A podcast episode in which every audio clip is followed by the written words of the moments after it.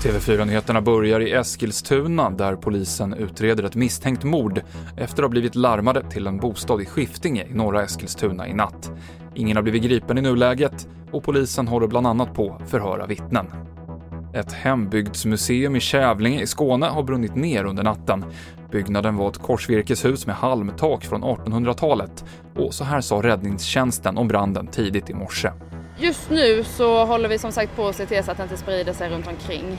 Vi har även lyckats eh, rädda ett antal saker från själva byggnaden, kläder och foton. Det sa räddningsledaren Ida Svensson. Och den brittiska regeringen kan sätta staden Leicester i karantän efter att det registrerats många nya coronafall där de två första veckorna i juni. Leicester var även tidigare hårt drabbat av viruset och nu ska hälsoministern undersöka om lagen tillåter en nedstängning av stan. Det här var TV4-nyheterna med Mikael Klintevall.